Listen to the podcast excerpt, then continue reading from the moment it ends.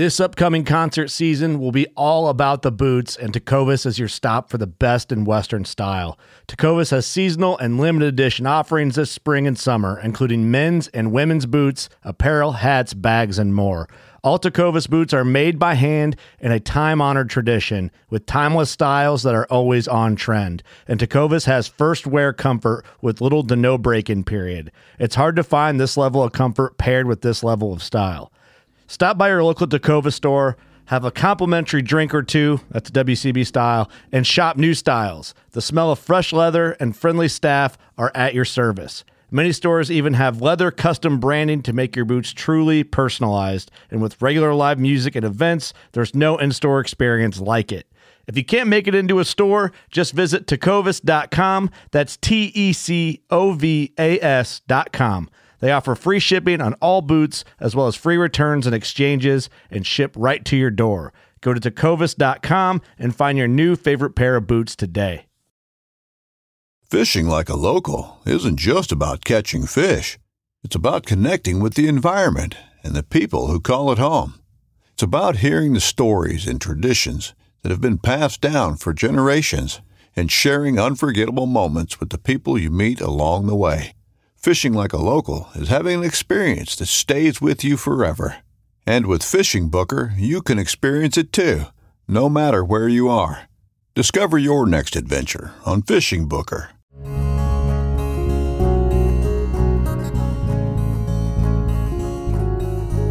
Welcome to the Casting Across Fly Fishing Podcast. I'm Matthew of castingacross.com, where I explore the quarry and culture of fly fishing. Welcome to this episode. This is the final episode of 2021. It will be released on New Year's Eve. I do hope that you are having a great period of time between the holidays. This is a great week. The week between Christmas and New Year's. It's just a wonderful time of relaxation, of continuing to enjoy family, of potentially getting outdoors. And so I hope that you've been able to do that. If you've had to work, if you've had a lot on your plate, I hope that bare minimum that even just the holidays have been good opportunities for you to maybe get outside, maybe get fishing, but at least get a little bit of rest and relaxation before what is assuredly a long, cold winter. Now, I'm not big on New Year's resolutions for the reason that if there's something that needs to happen, then it should happen that day. So you say, well, I need to cut sugar out of my diet. I'll start doing that in 2 months on January 1st. If you know you need to cut sugar out of your diet, you should stop right then and there. Or, you know, even to be very liberal in it, say, okay, after this weekend out, then I will stop having sugar in my diet. But if there's something that you truly need to change, you should do it right now. You shouldn't wait until some arbitrary calendar flipping day. So I'm not a huge fan of resolutions as such, but I do appreciate the natural break that comes with the changing of the year, the December to January to interval, and it gives us a good opportunity, if not to make resolutions, to look back and say, hey, what happened in this last year? Everyone else is doing it, so I might as well do it as well. So what I want to talk about today on the podcast, probably a shorter podcast because it is a holiday podcast, 3 things in 2021 that I learned or that I appreciated about fishing and being outdoors. Maybe these are things that you can relate to. If not, then they are something that maybe that you can think about and just have in your mind as you listen to this, after you listen to this, things that you can look back on for your 2021. What did you do? What did you do well? What did you not do well? What didn't you do? Those are 4 great questions. So what did you do? What did you not do? What did you do well? What did you not do well? So what did you do? How did you spend your time? How did you spend your time in and around fly fishing? Did you fly fish too much, which is a great question to ask yourself. Did I fly fish to the detriment of my job, my family, my other obligations, things like that? What did I not do? Did I not fly fish enough? Did I choose to sleep in instead of going out for a couple hours in the morning? Did I choose to watch television instead of going fishing? And there's nothing wrong with those things, but if you realize, you know what, I find myself doing that more than not, then that might be worth assessing. Then what did I do well? You know, I really did a good job learning how to make longer casts this year. I did a good job of slowing down and assessing the situation when I got to the stream. That was something I really had a good concerted effort on this season and this year, and so I can say, you know, kudos to me. and what did you not do well? It could be the polar opposite of that. I rushed in. I fished the way I fished the previous time, and there was a lot of missed opportunities because I didn't take the time to really read the water and assess things. I didn't try new waters. I just go back to the same place over and over again. I got frustrated easily. So those are, again, 4 questions.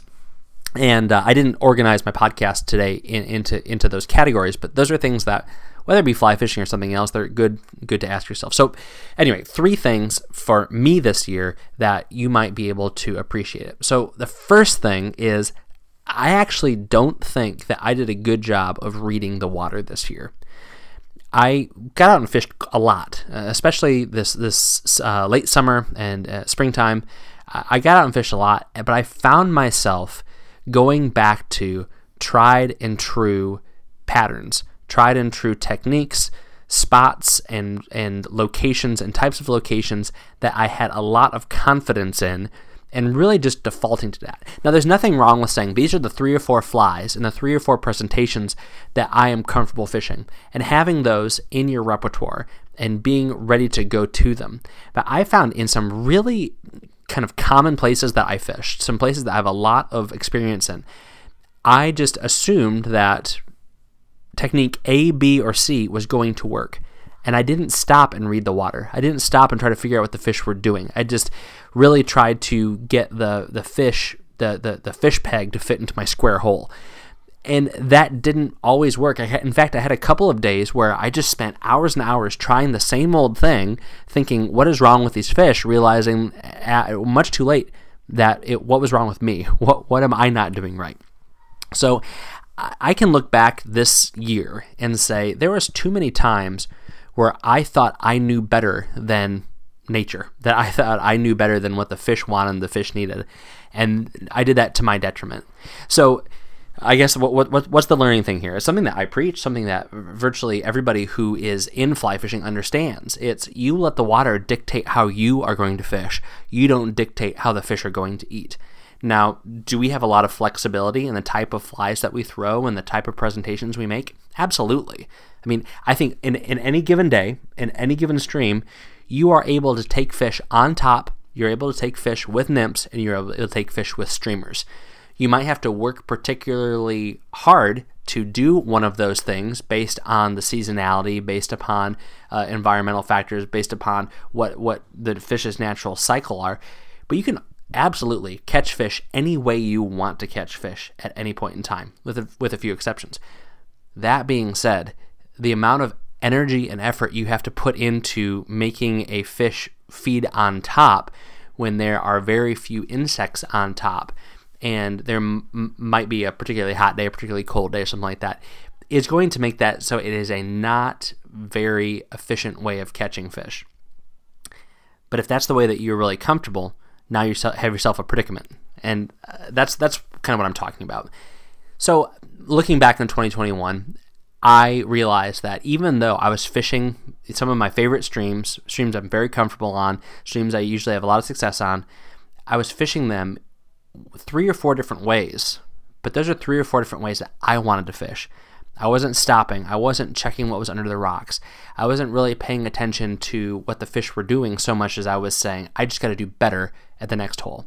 So I think that's kind of a give and take thing. I think that there is wisdom in doing that and not being too flighty and saying, all right, I'm going to try something brand new I've never tried today on this, or tried before on this stream today, because I need the stream to speak to me. I need to figure out exactly how these fish want to be fished for. So there's a balancing act between that approach and I know how to fish in this stream. It's finding that balance. And I would say that, if anything, this year I was a little bit too far on the conservative side of the spectrum in saying I'm going to just revert to the 3 or 4 or 5 ways that I anticipate fishing being successful on this stream. So that's the first thing. And again, that can kind of fall in that what did I not do well category. But I'm glad that I'm aware of it, that I've been thinking about it. It's not been keeping me up at night, but I've been thinking about how I need to make some changes when I get out on the water more as this winter turns into springtime. Second thing is something I think I did well. And this isn't meant, hopefully this doesn't sound prideful or arrogant or boastful or anything like that, but I feel like I'm a pretty decent fly caster, that I can get a fly either on a 3-weight or on a 10-weight out to where I want it to be with relative accuracy and efficiency. That being said, there's always room for improvement. Even the best fly caster that you know is going to say that they have things that they can work on. And I am certainly far from the best fly caster I know, so there's a lot of things that I need to work on. But what that meant was that this year, I'll give a couple examples. One was fishing in the surf. You know, fishing in the surf is a great way to magnify your low points of your casting, and the reason is there is legion. There's a lot of reasons why being out in the surf shows you where you have some places that are weak. One of them is the fact that there's usually wind. There's very few days when you're out in the surf and there's not a little bit of a breeze, and so that's something that shows you, okay, at the apex of my back cast, I am really slowing down and allowing that loop to hang there before I bring it forward. I might be able to, under ideal conditions, apply enough power to straighten that loop out and get it to move fast, but when there's wind, that loop is nice and wide and open, and the wind knocks it down. Now all of a sudden you have a one-aught clouser that is tangling up in your line as your fly and your loop are closing in on each other. Another thing is you have to really haul. If you have any water that's touching your line, if your line is not in your stripping basket, you're really having to make sure that your line hand is doing what it's supposed to be doing. It's not simply a passive participant in your cast, or it's not there simply to execute a double haul. It is actually doing a lot of line control and maintenance. So you're really having to think of two things at once. What's my line hand doing? And then also, what is my rod hand doing? And then you have other things. Just, you know, how is my fly landing? How is it landing with the splash in the surf? That's probably not a big deal. If anything, it might be beneficial. But is it kind of sailing? Is it landing gently? Just paying attention to how is my fly landing? It's probably not a huge deal in this situation, but when I go out and I'm making a long cast on a big river for selective trout that are rising to dry flies, then it is going to matter. So I can't get into bad habits while I'm out on the ocean, because there is a one-to-one correlation between how I cast in the surf and how I cast on a big trout river. And so paying attention to those things, and not just thinking about, I hope I catch a striper, I hope I catch a striper, I hope I catch a striper, or I'll look at these sea ducks flying over, or, you know, let's make sure that I don't get wet. That's a good thing to pay attention to. Or, you know, what's under, is that a seashell? What's below me? You know, you pay attention to a lot of things at once. But as you think about casting, think about casting. And paying attention to, this is more than being pragmatic and getting my fly where it needs to be. What other things are happening? So I feel like I did a pretty good job with that this year, especially when I was fishing in the surf, casting from a kayak. That was another thing that I paid attention to this year. You really have to isolate what you're doing with your hand, wrist, elbow, shoulder, and hips to a certain degree. But your hips and then absolutely below your hips, what you're doing with those body parts is mitigated significantly when you're in a kayak or when you're in a canoe, because you're not able to rotate your torso in the same way that you can when you're standing up. We often feel very isolated and limited when we are wading, when we are, you know, knee deep or waist deep in the water, but you actually have a whole lot of flexibility, even just within shifting your weight from one side to the other, from one leg to the next leg when you are wading, when you are standing completely still. But when you're sitting on a seat in a canoe or a kayak, you really don't have that ability. You can shift your weight from like one butt cheek to the other, and there's actually value in doing that without rocking the canoe. But you have to focus a lot more on casting with your shoulder and making sure that you are making the right motions and able to do the right things with your elbow. And so those are things that I paid attention to this year, because I thought to myself, okay, I can't stall out because I can do this good enough. I can't stall out in my casting education, my casting experience, my casting practice, because I can get my flies where I want to get them. There's always room to grow. And what am I missing out on? What am I missing out on saying, well, I can cast X many feet, but my accuracy might be waning once I get to that. It's not good enough to say, yeah, I can bust out an 80-foot cast, no problem. Well, can you bust out an 80-foot cast and have that fly gently lower itself into the water? And now, hopefully we're not setting a whole lot of hooks on 80-foot casts, but I mean, if you can you do it? That's the question. That's the question I've been asking myself. So I feel like I've done that pretty well this year. So what did I not do well?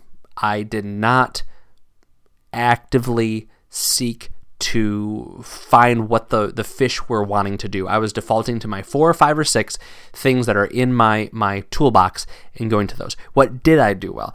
I paid attention to my casting, and in doing so, I feel like I became a better caster this year, both in saltwater and in freshwater, with heavy lines, with light lines, and it has led to being a better caster at distance, a better caster with accuracy, and a better caster under adverse circumstances and difficult conditions. Okay, thirdly, what did I do? What did I do? I'm actually not going to mention something I didn't do this year because I felt like I did a lot. It's really hard for me to say I didn't do things this year. So what did I do? I went duck hunting, and I talked about this quite a few times in the podcast and on the website over the last few months. So hopefully if you're like, I'm only here for fly fishing content, then this doesn't bother you too much. But chances are, if you listen to the Casting Across Fly Fishing podcast, if you read Casting Across, you're okay with more than just fly fishing content, because there are websites and there are blogs and there are podcasts that do much more hardcore fly fishing content than I do. But that's great. That's for them. I think I'm able to do that. I just choose not to do that. I want to create an integrative, holistic approach to being outdoors and our experience. So anyway, duck hunting. Why is something like duck hunting or deer hunting or hiking or camping or kayaking or rock climbing or mountain biking or whatever it is, why is that something that I think is good for us as fly fishers?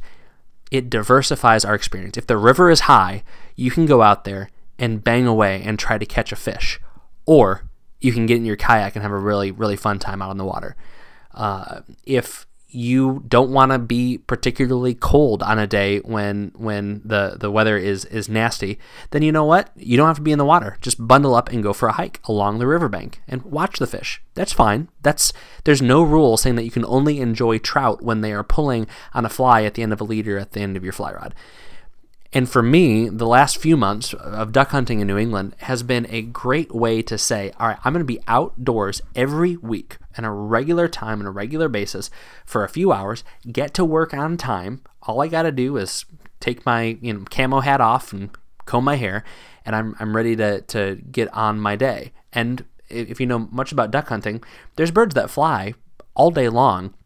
But by and large, your best opportunity at getting ducks where you know they're going to be, it's right at first light all the way up until like 8:30. So I'm able to be at work, maybe with a couple of ducks in the back of my car on ice by 9:15. So for me, that's been great because I've been able to get outside. I've been able to be on waters and kinds of waters that I fish in New England, but with a totally different lens. I wrote an article about this a couple of weeks ago about how when you're fishing, you're usually looking down. That isn't to say that you don't see an eagle or a goose flying overhead, that you don't pay attention to what's happening up on the bank. But when you are fishing, you're generally focused downwards. The sights, the sounds, the sensations are what's happening below you. When you are hunting ducks, it's usually up, what's happening above you. And so I was just amazed at the things that I paid attention to, the things that caught my attention when I was hunting in some of the same spots where I have fished before. And for me, that's been great because it has really created a much broader picture of some of these environments and ecosystems, and I feel like I appreciate them more. There's been things I've seen about fish behavior in some of these ponds that I just didn't see when I was fishing because I was maybe just too focused on casting, too focused on getting in the right position. But when I'm looking up, I see things from a totally different perspective. I also am much more aware of what's going on out of the water. And all of those things work together. All of those things, they they're involved with each other. There's the symbiotic nature of these ecosystems. So just paying attention, for example, to beavers and beaver runs. I have never thought about fishing on some of these marshy ponds in New England based on where these beaver runs are. These are deeper stretches that are in effectively flooded plains, that used to be older kind of timber fields, but now they are 2 to 3 feet deeper than the surrounding areas. I'd never once thought about fishing these for ambush fish like smallmouth bass or largemouth bass or even things like pickerel. Now I've been wading and kayaking these things, I'm seeing them in a new light. So this has created a greater awareness for fly fishing. But again, getting outside for something other than fly fishing shouldn't be simply to augment or add to our enjoyment of fly fishing. We should enjoy it for itself. And for me, when a lot of fishing slows down this time of year, I'm happy to not feel like I have to go and grind it out on these streams that are going to really perform in a very subpar manner compared to the way that they perform the rest of the year. And I'm able to get out, I'm able to fish, I'm able to hunt, I'm able to practice new skills, both with paddle sports as well with shooting, and then everything else. You know, I can't remember the last time I brought a fish home and cut it up and cooked it. And I'm okay with that, but I absolutely have enjoyed doing that with birds and having my boys be involved with that, having some friends be involved with that. So whatever that is for you, I'm not saying you have to go and hunt ducks, and I'm not saying you have to go and hunt deer or pheasant or turkey, but just getting outside is something that it's awesome. It is... Again, you know, if fishing went away today, but I was still able to go hiking, would I be sad? I'd be sad, but I love being outdoors. I love being out in God's creation. I love being out with people, and that's actually something else that duck hunting has been great. I don't fish with people a lot because I don't know why. That's something to explore on a later day, but I really have enjoyed sitting with buddies and talking, all of a sudden, duck, you know, quack, quack, quack, and then a flurry of a lot of action. So... But it's about being outside with people, I think is even better. There's a solitude that you can have with other people that is really, really good, and it's unique. When you can find it, it's worth keeping. So those are three things: something that I didn't do great, something I did better, and something that I did that I added to my repertoire looking back in 2021. So how about you? What did you do well? What did you do poorly? What did you do and what didn't you do? Think about that. You know, I'd be happy to hear. I don't need to psychoanalyze, or I don't need to grade you, but hey, if you say, hey, these are how I've done things or haven't done things well, and did do things in 2021, I'd be happy to hear about it. Matthew at Casting Across, and if they're particularly profound, maybe I'll share them in a couple of weeks when I do another Accusations podcast. But all in all, I hope you had a great 2021. Hope that you had a good time on the water. I hope, more importantly, that you had a good year, that you can look back and say, you know, this is a hard year from coronavirus and from all of the implications of that and all the difficulty that came with it. But at the same time, there's a lot of blessings that I've been able to enjoy. And I think for all of us, we can say that. We look back on the year, we might see a particular low point, we might see something very difficult, but if we just take a minute, we can probably see that there is a lot of grace, a lot of mercy, a lot of good things that we've been able to enjoy. If we look back at this week on castingacross.com, there was 2 articles. The first one was called Don't Get Cold Feet, Get Fishing. Don't get cold feet, get fishing. So it's no fun to have cold feet. In fact, I think that's one of the quickest ways to have a bad day or to get off the water is your feet are cold, because you need them and you feel them. We've been designed so that we feel our feet very well. They are an integral part of our walking. They're an integral part of our standing. And so when they're not comfortable, we're not comfortable. So I talk about 2 things that you don't need to spend a dime on to make your feet warm, which is always helpful. It's easy to say, buy this thing. 2 things you don't need to spend a dime on. And then 2 other things that will cost you money, but one of them might be less than $15. The other one is going to be a little bit more money. But so 2 things you don't need to spend money on, 2 things you might need to spend money on to make your feet warmer and to make you more comfortable when you are fishing, either in cold water. I mean, this isn't just a living in New England thing. This is a fishing in tailwaters down south thing. But ways that you can increase your foot comfort, which means increasing your overall comfort. And Wednesday's article is a Rusty Flybox article, which those are the articles where I take older content and I lump it together for your benefit. And this one's called Rusty Flybox Burnin' a Hole. What is burning a hole? So if you get a gift card or you get cash for Christmas, there's a chance that you are the kind of person where it burns a hole in your pocket and you just can't hang on to it. You got to spend it. So I try to help you out by sharing a couple of different articles with lists of things that you can purchase. One of them is a list of books, which goes along with the podcast that I shared in the last few weeks. But, you know, it's not all about gear, but gear is important. Gear is integral. You need gear to be able to get out and fish. So I am sharing three articles. One is, again, about books. Another is my gift guide from last year, and I stand by everything that I suggested last year. And then thirdly is a gift guide for the new angler. So if you are new in fishing or somebody that you know is getting into fishing and they got like a $200 Cabela's gift card, I have a couple options for them in this article. This week's recommendation on the podcast is a piece of gear.